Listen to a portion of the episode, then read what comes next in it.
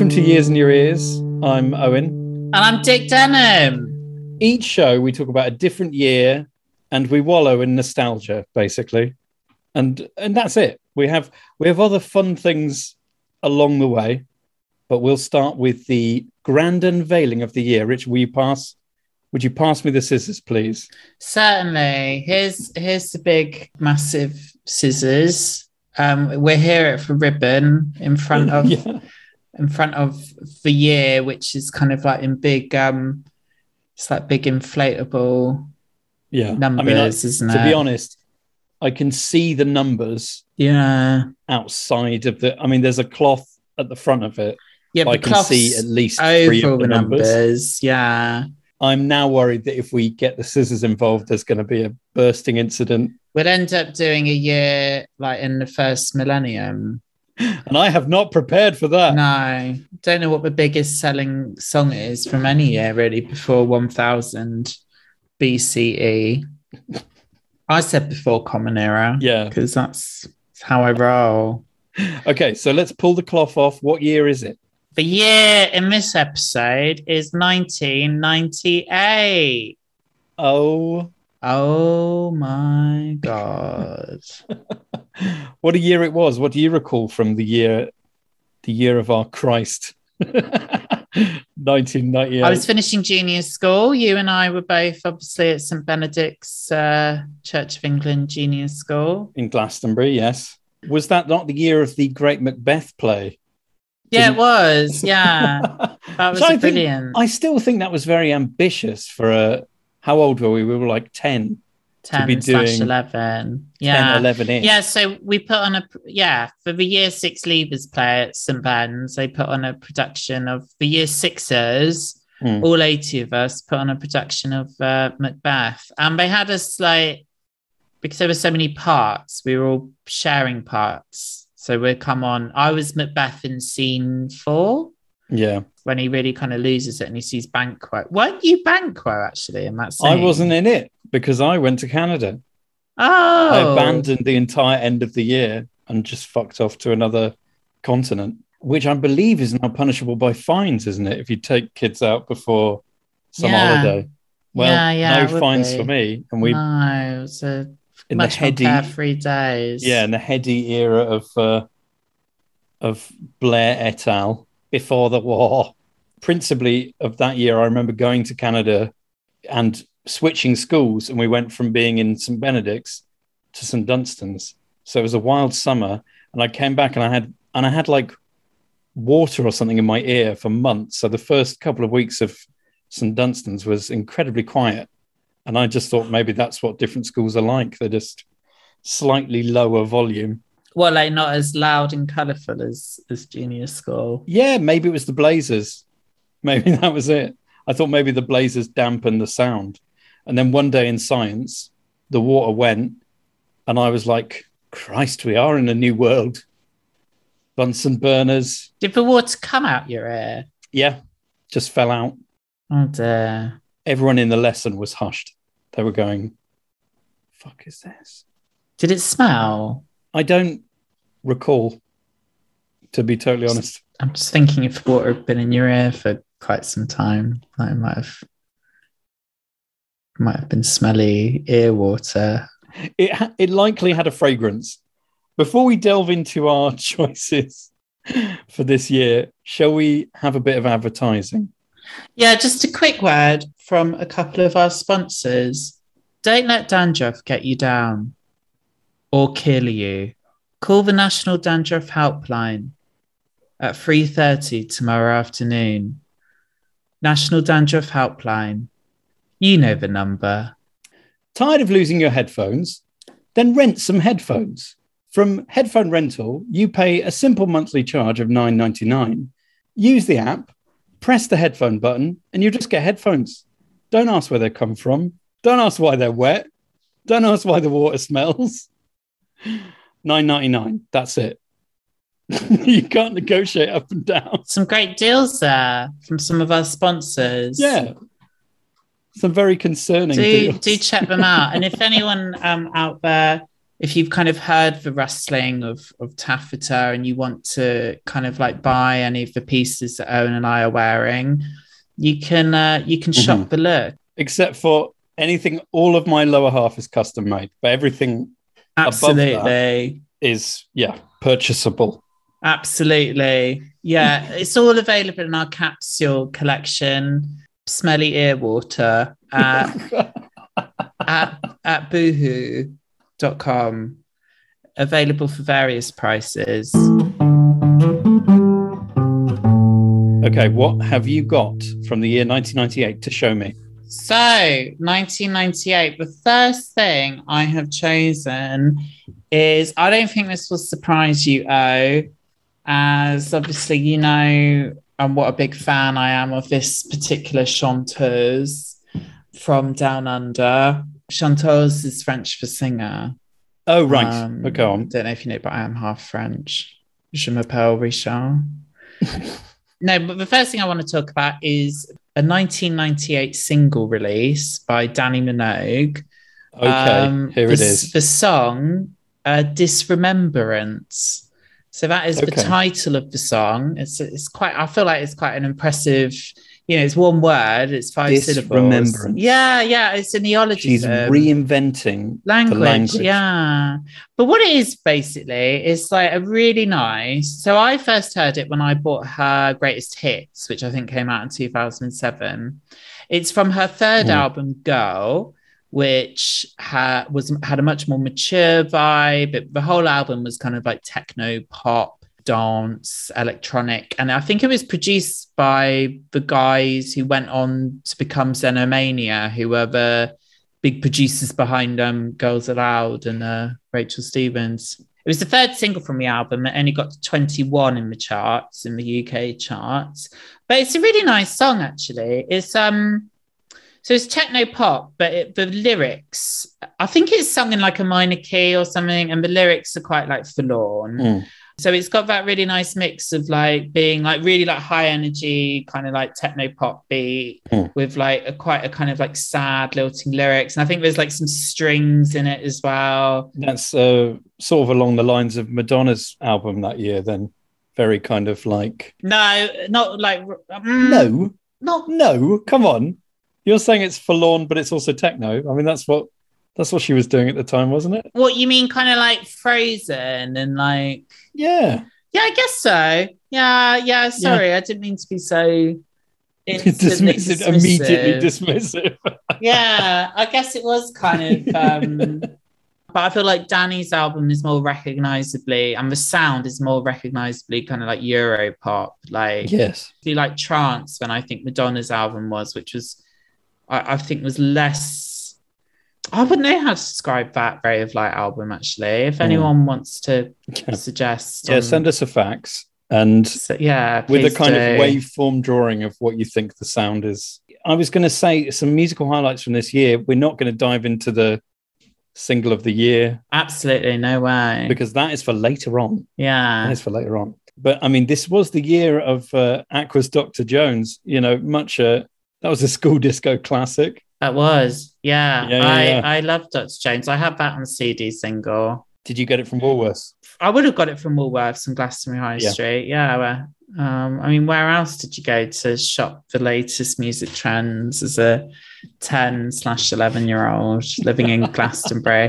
But if anyone's, I would definitely recommend giving Disremembrance a search on Spotify. Yeah, it's a nice little. Ch- I think the reason why I like it is it reminds me of like, I don't know, I feel like it's got that kind of gay club three in the morning vibe of like it's a kind of slightly sad song but it's still got a dance beat yeah so i think that's why i feel a fondness to this song You can't forget it. It's got a memorable name.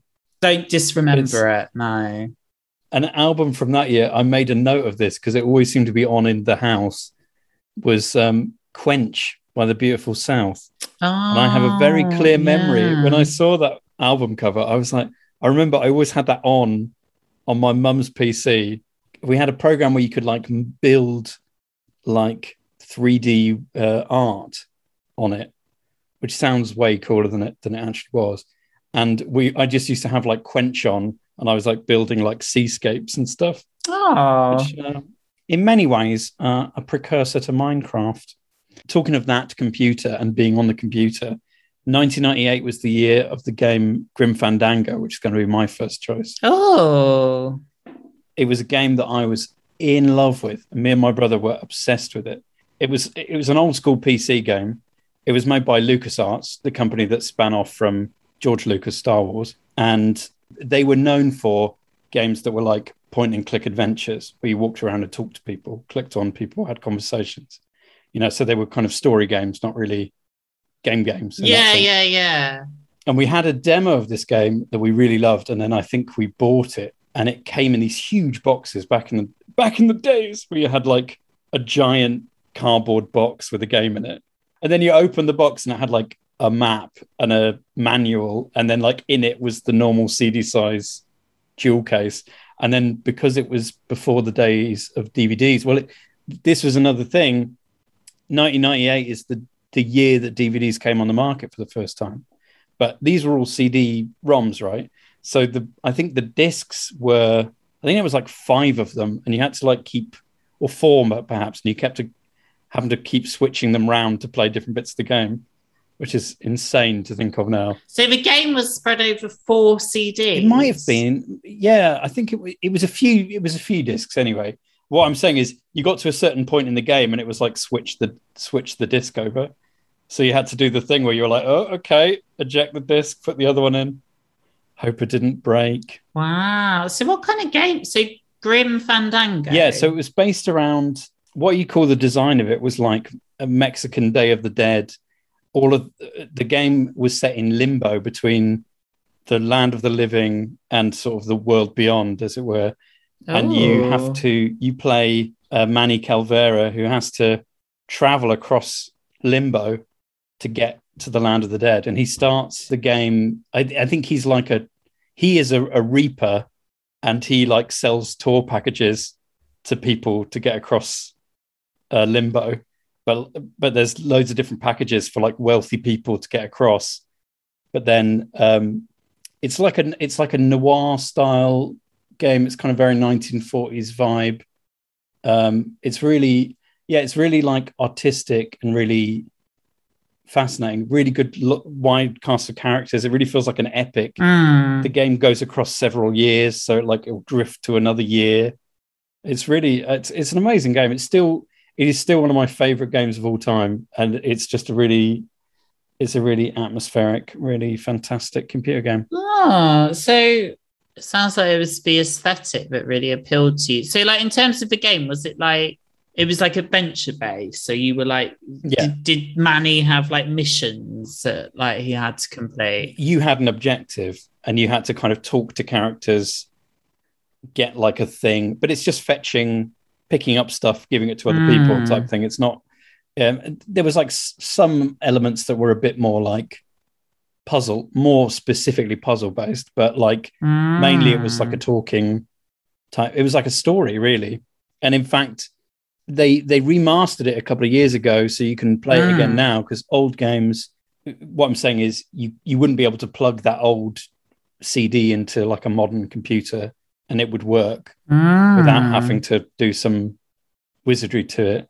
So for the longest time, the only way I could kind of play it, as it were, was I'd watch. You could. There was someone had done a YouTube video where they'd put the whole like eight hours or however long it's, it's to play it. They'd put the whole like saga up, and I used to Hmm. just watch it for nostalgia nostalgia purposes. Just be like, oh. But then they've remastered it, so I can play it again, and I will. So, I mean, was it just that one release in '98? Was there any kind of like debate? Obviously, I said you, you know, you said it was remastered a couple of years ago, but Mhm. Um, did they ever like follow it up with games? Was there any kind of franchise around it? Any films or? No, no, and no. was it based on a book or No, it was. It was. This is the thing about the the kind of creativity? that period of yeah that period of computer game stuff like they were making their own stories and they were often lucasarts were known Yeah. for like really creative really innovative game design and storytelling so they never, yeah, they never followed it up with anything else. They remastered it, so it's hmm. it clearly it has a huge following and people still like it. But I kind of, it's one of those rare things where they didn't kind of go over the top with it. It's, you know, it's still, it's it's apart from remastering the original, yeah, yeah, yeah. it's still just the same thing. Still just that one story. No, it's a fantastic game, and it really, I don't know, it really made me happy when I was like looking up the year, and I was like, wait a second, what computer games are out that year? And I was like, ah, do you know what I mean? That really takes me back to I didn't have my own computer then, so it's like the the family computer, and you'd sit there and you could only play The one in like- your mum's room. yeah, yeah, yeah, and you can only sit there. But did you and Luke used to play it together? I think we must have done. Yeah, I think we did. You know, Oh, that's Yeah. nice. Well, yeah, which is the oddest thought, you know, like two brothers sat there like playing a story. like, yeah. Well, Go down there, go a few there. years later, me and my brother used to. Um, I mean, I was never a massive gamer, but we used to play Animal Crossing together, and this Oh. was like before. This was before it was even like online. Yeah. So it's just us in this little, you know, virtual village having these odd conversations with all these animals about when, carp. when and Animal stuff. Crossing people mocked me for like an Animal Crossing, but it's huge now. It's massive. Everybody, you know, Elijah Wood plays it. Do you know what I mean? It's trendy. Exactly. It's well trendy. Yeah, no, I love I love Animal Crossing. I love the whole vibe. Go on. What's your second second item? So my second thing is, and I've made a few notes of this one because this one is a bit of an ambitious choice Okay. for me. Um, but it is the Human Rights Act, which was okay. part, which received royal assent in 1998 Okay. in November. So um, the Human Rights Act incorporated um, the European Convention on Human Rights into UK law. So what that meant was if people wanted to challenge the decisions of public authorities, they wouldn't have to go to Europe to do it. They wouldn't have to go to the European Court of Human Rights to do it. They could do it right here in jolly old Blighty. I imagine that's going to become more and more useful then as time goes on. Hmm. That's fascinating. I, yeah, it's, Hmm. the, yeah. The only non-cultural event I actually made a note of, and I'd argue this is still cultural, was that John Prescott had a bucket of ice poured over him by Chumbawamba at the Brit Awards. Chumbawamba. Yeah. Oh my god. I was These yeah. strangely anarchistic one one-hit wonders, who I went to see. In all earnestness, was it? Were you there with me this year? We went to see them at Glastonbury. I think they were playing um, I never acoustic. saw Chumbawamba at Glastonbury. And I think I was like, I was like, I've heard of them. Don't they do that tub thumping song? And I was, oh boy, I was, I was. They did not play that song, and it was mainly, I think it was a song about the Tolpuddle Martyrs, and I was a bit like, okay, okay, Hmm. Oh. So the Human Rights Act. the Human Rights Act. Um, so it enshrines into law the right to life. Mm. So, you know, it completely abolished any idea that kind of the death sentence or capital punishment, which is the same thing, would would return. Um, it prohibited torture, slavery, and forced labor. Enshrined in law the right to to liberty, freedom of expression, and I think obviously, you know, it, it gives people a legal framework by which they can challenge, you know, the decisions of public authorities, you know, the decisions of the organizations that kind of Mhm. run the country. Um, it, you know, it gives them a framework by which they can um, they can they can challenge that. So yeah, Did Chumbawamba sing about that? right back to Chumbawamba, yeah, are we? we're just going back there. Back to Chumbawamba. Um, It's relevant. so Chumbawamba came up the other night. Actually, I was at a comedy night, and um, if you want to derail my whole bit on um, the Human Rights Act to talk about Chumbawamba, we can go there. Okay. uh, Let's do it. Someone was doing a performance about. Um, they basically started quoting lines from that song, and I think they thought it was going to take the audience a lot longer to get it than it actually did. So they opened by saying, um, They were talking something about like, oh, I used to have an alcohol. The setup was I used to have an alcohol problem. Yeah. I had a whiskey drink. Uh, But as soon as they said Yeah, that, everyone got it. And then they were like, oh, I can't carry on with it now. Oh, they, Um, they misjudged it. They were a good comic, though. A bloody good comic. I talked to them in the break, and they were like, "Yeah, sometimes they just end up saying all the lyrics, and no one gets it." but that's probably based on age, because Chumbawamba were very much of our generation, weren't they? I mean, arguably, probably the one a bit before, I'd say. But actually, the fact you bring up the whole John Prescott thing, like I was trying to remember when I was talking to this comedian in the smoking area of this um, club, I was trying to remember what they did. They did something at a Brit Awards. Was it at a Brit Awards where they threw on? Yeah. Why was John Prescott at the Brit yeah. Awards? Your guess is as good as mine. you wouldn't see who's the deputy now. Is it Rob? I think it is Dominic Raab. Bloody Rob. I would be up for someone throwing a bucket of ice over Rob. But who would it be? would it be like Little Um, Mix or like it would have to be a one-hit wonder. Are they are Little they- Mix? they're No, not one-hit they are wonders. not a one-hit wonder. They're, they're multiple. It would have to be um Would it be the sausage roll guys who did the Christmas song, no, it would be um chucking a sausage roll, putting a No, Greggs bag over it would be um Rob's head? I was trying to have a really highbrow segment about the Human Rights Act, and I feel like Okay, so summarize quickly. no, I can't. What's I the- feel like Okay, what's the value of the Human Rights Act? The Human Rights Act In three means words. that I have the freedom of expression to try and talk about the Human Rights Act in a podcast and not really um Yeah, not I've allowed not that. not really actually kind of make any points about it. I wrote I did write stuff down because I was like, I've got some Yeah, really good things got to say extensive about notes this.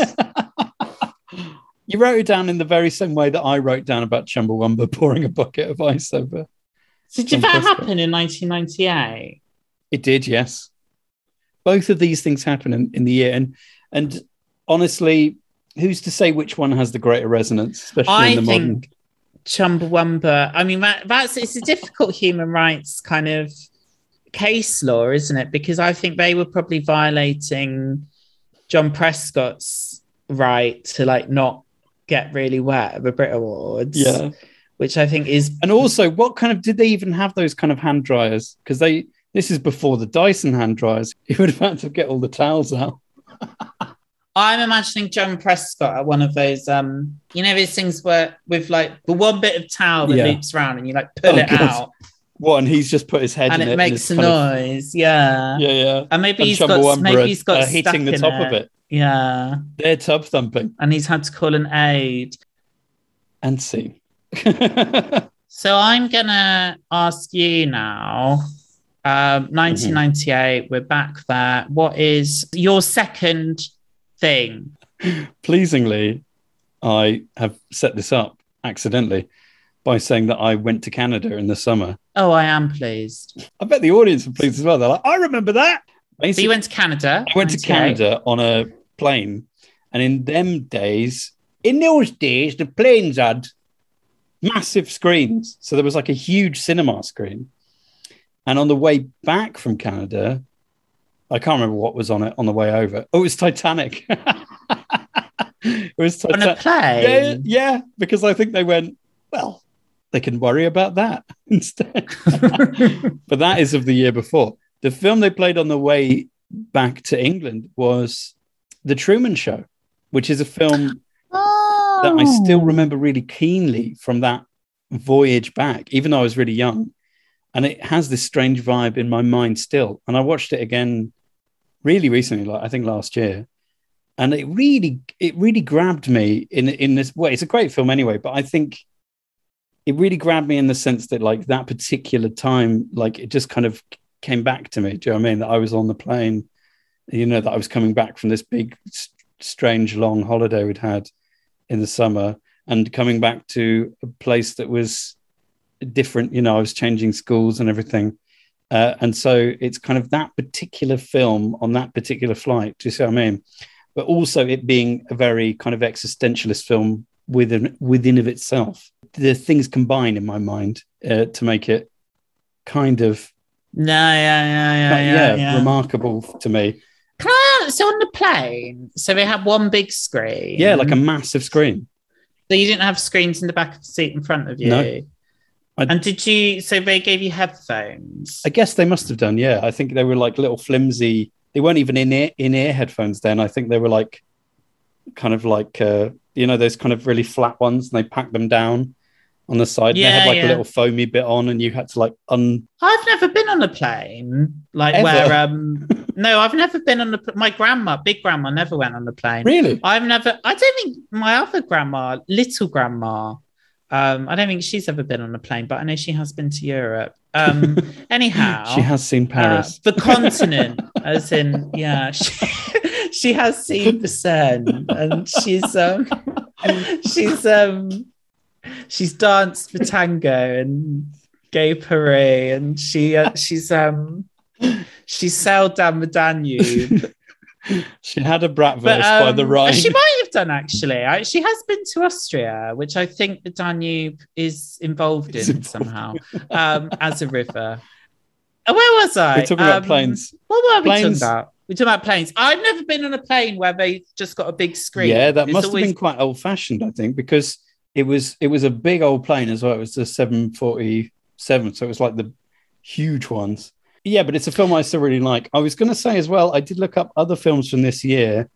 and I was, Ashley, Ashley, Ashley, Ashley. So, on, um, right, Truman Show. go on. Um, I've got my own memory about the Truman Show. I um, Did you see it in the year? I don't know if I saw it in the year, but Rob, our good friend Rob, Yes. if you're listening, Rob, I love you. That's why I don't eat you.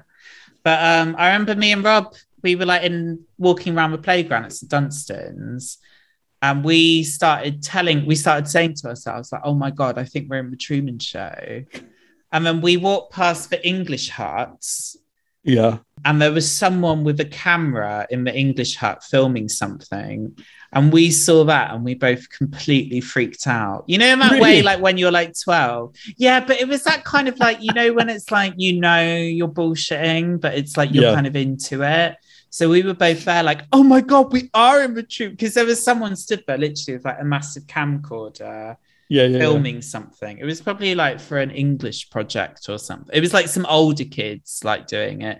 And I just remember them looking at us like, what is their problem? Um, but yeah, that was um that's one of my key memories of the Truman Show. But I actually rewatched it last year, I think, at some point during lockdown. And um, Mm. it's a good film. It's definitely stood the test of time. It works really well because it's an unreality anyway. Like at the time, Yeah. it was kind of a fantasy. And so it's not exactly dated in the sense that the technology it's depicting, because the technology was already mad anyway. You'd think, I guess, with the advent of like reality TV and Big Brother and, you know, the idea of people's lives on, on screen, as it were, or even like live streaming, Mm. it, it is before all of these phenomenon, but it doesn't look like it's like the advent of this stuff or the reality of this stuff has cheapened what the message is, which is one of kind of autonomy, I suppose, or one of Well, he escapes, doesn't he? yeah, yeah, He chooses like- he chooses the unknown over like this kind of like cocoon that he's yeah, yeah, yeah. Trapped Which which I've always thought is it's a, it's one of the best film endings there is because it's almost like the end of the film gives you the choice. yeah. So the end of the film gives you the autonomy Some to of the best films end that way, you know. Like The Graduate, when he gets on the bus and he's you, you don't know what's going to happen. To Yeah, yeah, yeah. Because that's it. Because it it puts the responsibility back on you to tell the Yeah. story, which I think is such a brilliant way to end any film. Really, Who was it who Uh, directed the Truman Show? Peter Weir, who did Picnic at Hanging Rock and Gallipoli, Dead Poet Society. Oh yeah, but I feel like its basic message was about how I guess at nineties there was in the nine in the nineteen nineties there was a lot of anxiety around consumerism and the idea mm. that life itself could be kind of like commodified and but it's like when you think about all the like ads and stuff they slot into it, it's like The, the kind of product placement in it is fantastic, and I love, I love it kind of constantly going to the audience as well. Just these random people that you don't know who they are, but they but you you only see them through him, as it were. That Yeah. brilliant. Anyway. Great film. that is a great film. Let's everybody rewatch it now. Start now. Pause the podcast. Go and rewatch it. What is your last thing, third and final thing? My third and final thing. Oh, so I have no notes to this because it's all in my memory. But 1998, of course, was the year that we at school, year six, that was the Yeah. year that we had sex education. You're choosing that. Sex education. Yes, I am choosing it because it was iconic for so many reasons. do, you, do you not remember Sex Education Week in year six? Bits. I remember a little. Well, I remember. So, yeah, it- I'm sure everyone realizes. Yeah, so as we've already said, actually, yeah, so Owen and I went to school together, St. Benedict's Church of England, junior school. And Sex Education Week, it was just a real event. One of the main things I want to talk about is how we had to look after an egg for a week, Oh yeah. which had like a little, Oh, they put yeah. barcodes on it and it wasn't, you couldn't boil it. Didn't we draw on the eggs? I didn't draw on my egg. No, I um, I drew on mine. But my egg was called Anastasia Nadine. You know what? I remember that. Maybe not if you'd asked me, but now that you've said it, I remember. What it. was my egg called? Well, it doesn't work now. No, I know. It doesn't work but, now, but, does it? But I wasn't going to ask you. Like I also remember that year you had like a Tamagotchi. obsession. Nursery. I had loads. Didn't you charge other people to look after theirs? Or am I making that up? No, I don't think I did that. No, but I did set up an egg crash. But no one wanted to put their eggs in my crash. So, what was your egg called? My egg was David Lister from Red Dwarf. I had such an Oh. obsession with uh, Red Dwarf. The teachers actually wrote home and asked my parents to make me watch something else. But like, so my egg was named David Lister, and I drew a little, I drew dreadlocks on his, on the back of the egg. But that was, you know what? People all did the thing where when they got past the week with the egg without breaking it, they all smashed their eggs. Yeah, I threw Anastasia in a hedge. I didn't do it. I was. I Did felt you very keep your egg for the it. whole week? I've still got it. No, and here it is today. I think someone actually knocked it out of my hand or something like that, but it wasn't my choice. That's a Human Rights Act violation, right Oh there. my god! Well, I mean, that They is murder. egg. That egg had a right to life. It had its own dreadlocks. Had a right to be an egg. I, I distinctly remember the little like box I made for it at night. I think it was like a little tissue box. I had a little I- basket for my egg, and what else did I have for it? I had. I remember I had a, a an old Sylvanian family mansions. I think it was like a sh- corner shop or something, or a, no, it was a schoolhouse. Yeah, so I put the egg. And you in put the there, egg in that. yeah. Nice. But I kept my eggs for the whole week. But the other thing I want to talk about sex education week at St Dunstan's. Do you remember the last day of sex education week when all the boys got taken off to one room Yes. with our male six year six teacher, and it was like no holds barred, ask any questions you want. I remember that really clearly. I remember the room we went into. He like sat on the desk and put his like feet on the chair and was like, "Right, guys, you know, rolled up his sleeves. Come on, blokes, let's have it out. what are we talking about? What do you want to know? What do you want to know about the business?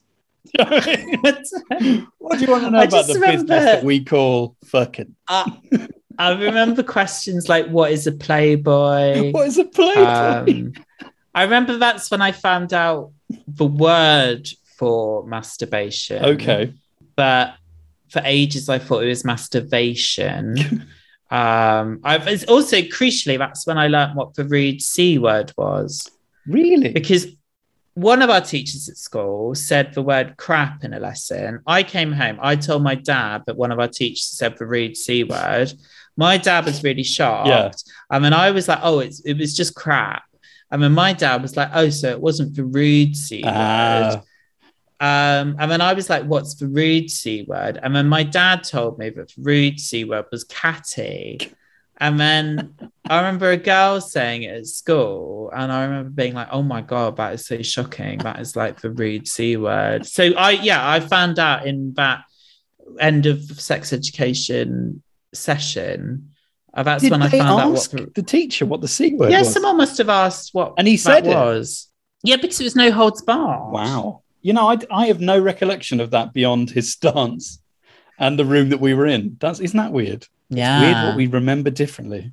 Let's do my last thing. I was going to do TV. Oh, Yeah. Yeah, 98 TV. indeed. What 98 TV have we got? Some debuts that year, but it is not these things. Was uh, The Royal Family, Who Wants to Be a Millionaire started that year, Scrap Heap Challenge, and Graham Norton got his show, So Graham Norton, on Channel 4. And it was the year that originated SMTV Live. But the show I'm talking about, much like you with Dannii Minogue, is a retrospective show, a show that I discovered much later on. It's the show called Is It Bill Bailey? Right, okay. And I wanted to highlight this because it's a really weird period in the like mid to late 90s where all of the spaced people that were in spaced are doing lots of different things. But I also wanted to highlight Is It Bill Bailey because bits of it were written by Sean Lock, who died recently. He he was around for a lot longer than people might think. this is 98. And same with Bill Bailey. He always said, what was it? That his meteoric rise to fame was as if the meteor was being dragged through a field uh, at the back of an arthritic donkey, was it? Because this show was done when he was like a new stand up, basically, or he'd only been doing stand up for a couple of years. And it was just bits of his stand up material, bits of material from Sean Lock, bits of material from uh, Martin Trenaman, who is his other mate. And it's got people like, I think it's got Kev Eldon in it and Hmm. Simon Pegg. Uh, and it is directed by Edgar Wright, who then obviously goes on to do Spaced Hmm. and the Shaun of the So Dead. it was film. literally just parts of his stand up, kind of. Yeah. yeah so it's a it's a kind of strange it's very late 90s kind of like it's got that kind of odd nocturnal vibe Like it was you- on at like 11.30 at night or something. Yeah. On Channel 4 or something. yeah i've only seen it a few times but i really recommend it as like a as a kind of strange archival like before they was famous type show and it's a really it's very much of its time Sorry, sorry. What did a young Bill Bailey look like? the same yeah, I imagine I can I can totally see yeah that. he's just the same I mean, he is such a enigmatic performer. you know, like when you think about him on Strictly, like Yeah. everyone thought he was going to be like, oh, he's going to be hopeless. Mm. But he was a nifty little mover. Didn't he win Yeah. the series of Strictly he was yeah on? yeah i think you underestimate bill bailey at your peril Absolutely. I think every time I go into seeing like one of his new stand-ups, I'm like, oh, he's he's not going to be as good as he was, and then he's still he's still great, and Mm. you're just like, oh, he, he's that kind of perennial figure, isn't he? And he very much reminds me of that time, you know, late '90s, early noughties kind of scene. He's a familiar stock to me, shall we say? You know, the kind of stoned, sitting around in a pub, rambling bloke type of person, which I could certainly relate to. You know, um, you know, all conspiracy theories and political. But he's so Uh, much more than that, ramblings. isn't he? Like he's so like that's kind of like you Mm. said, you underestimate him at your peril. Like it feels like Yeah, that is yeah. kind of like it would be so easy to just think like, oh, he's a bit of a kooky bloke, but he's clearly like an incredibly intelligent writer. Yeah, I think it's how it, he works because he kind of appears like he's sort of fairly. He's just wandered. His whole gag often is that he's like a roadie that's wandered on stage, but then he's Mm. all like incredibly musically gifted, incredibly Mm. intelligent, like you know, but not kind of braggadocious about it. So I wanted to highlight: is it Bill Bailey, the kind of t- I would say television debut nearly of. They were all on a show a bit earlier, but that was that's the one that's kind of uh, early stuff. Yeah. So I, f- I feel like anyone listening, they've got a real bag of kind of recommendations. They've Yeah. got, Sex education. yeah, look after an egg for a Yeah, week. You've got to listen to Dannii Minogue Uh, whilst flying yeah, on a look- plane and watching yeah. watching the Truman Show. Look up the Human Rights Act on Hansard and just have a good old. Actually, I'll tell you what, if you want to read more about the human right and actually learn about it, the Equality and Human Rights Commission have got a really nifty page on their website where you can like look up all the different articles Yeah. and, of the Human Rights Act and you know decide what your favorite one is. Maybe you like all of them. well, I'd say pick your favorite one, and then on a self-addressed plain postcard, send it in to us. Bit of glitter on it. Oh yes, Yeah, and draw an interpretation of it. please, please do. It is time for the finale games. Let the games commence.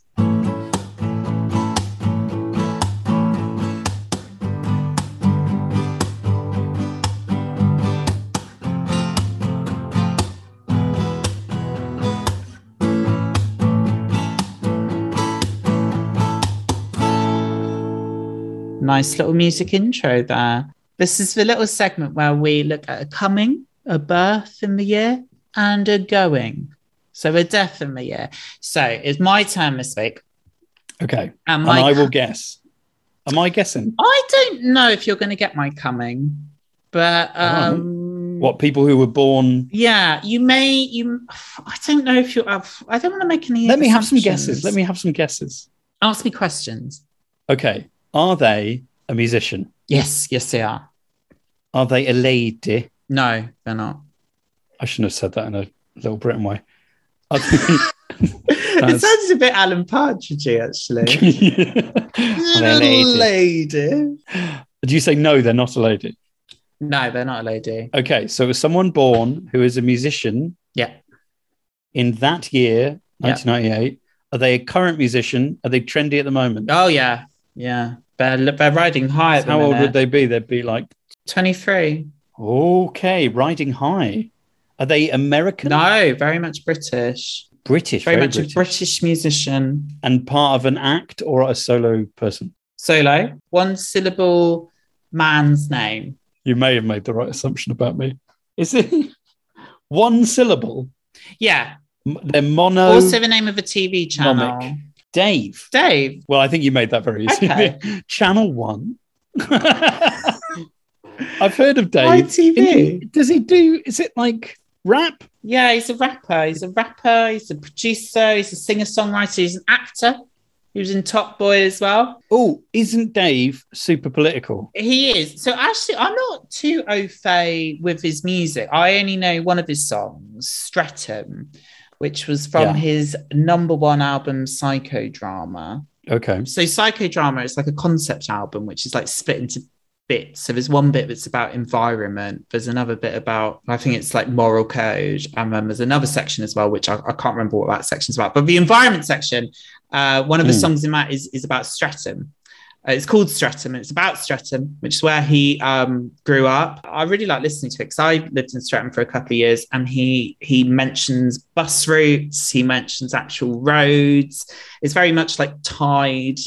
You, you really get a sense of him kind of It sounds pleasingly specific. yeah just i don't know it's um listening to it you really kind of like get a sense of like the area which is so like weird to think do you know what i mean like in a, a song can Mm. actually make you think of like Yeah. a kind of an actual like area but i remember so in streatham uh, they've got the prs music rights building so where they Okay. work out like all the rights and stuff and i think dave it was when he was like really successful at the brit awards they like put up because it's a massive building they put up in all the windows like well done dave well done, Dave. yeah but um There's something there's something great about that. And I also like that he's joined that kind of 20 something um, young artist thing of being completely ungooglable.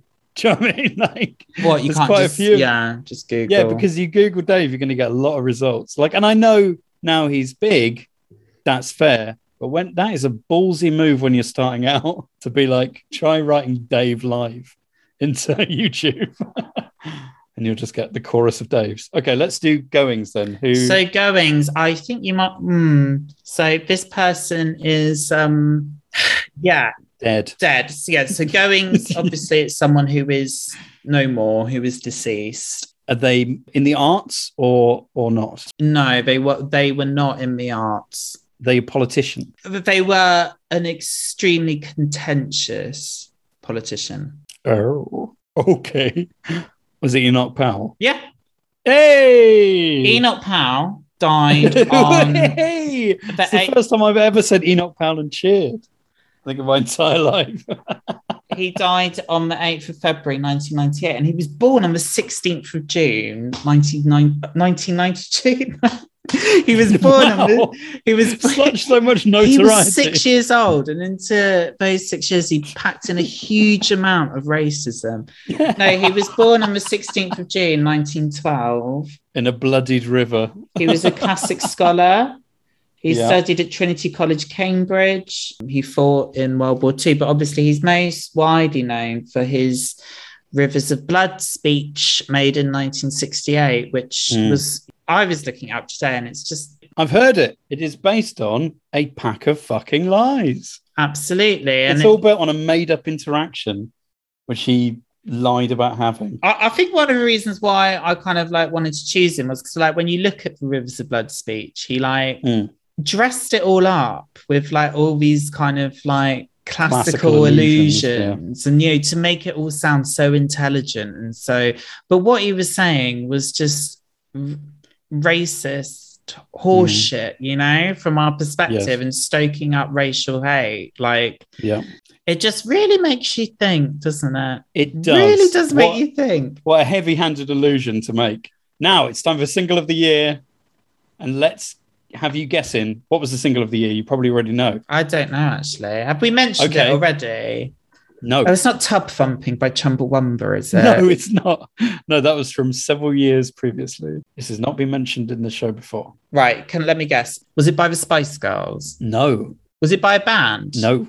Right, so it's by a sing. Oh, oh my god, I absolutely know what Go it on. is. It's Believe by Yes, Cher. it is. Massive song.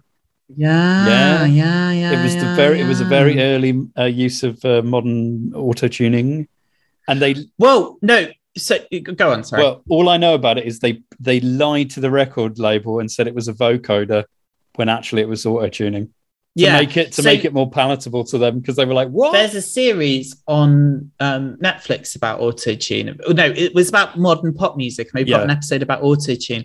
And auto tune had actually been used for years before, Mm. but it had never been used in that kind of overt, deliberate way on a mainstream yeah, recording yeah. before. And loads of producers and people in the music business were like really pissed off with Cher that she like basically exposed, Mm. you know, what Oh, kind of is being used used in the Yeah. studio. Yeah. Oh, that's But that song is a classic. Well, I think it was Oh the I think it was the producers who did it because they said they were worried she'd be annoyed with them that they that they'd done that to her voice.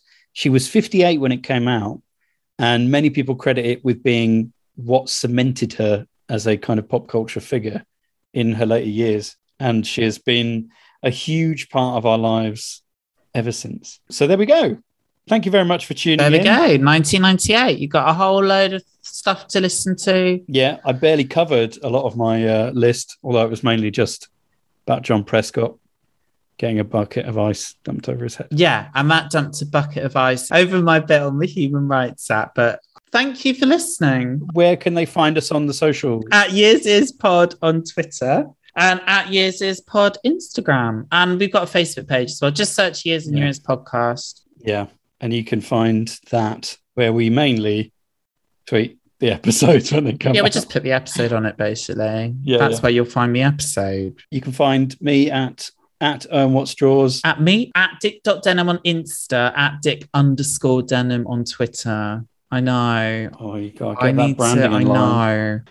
I need to have a word with my comms director.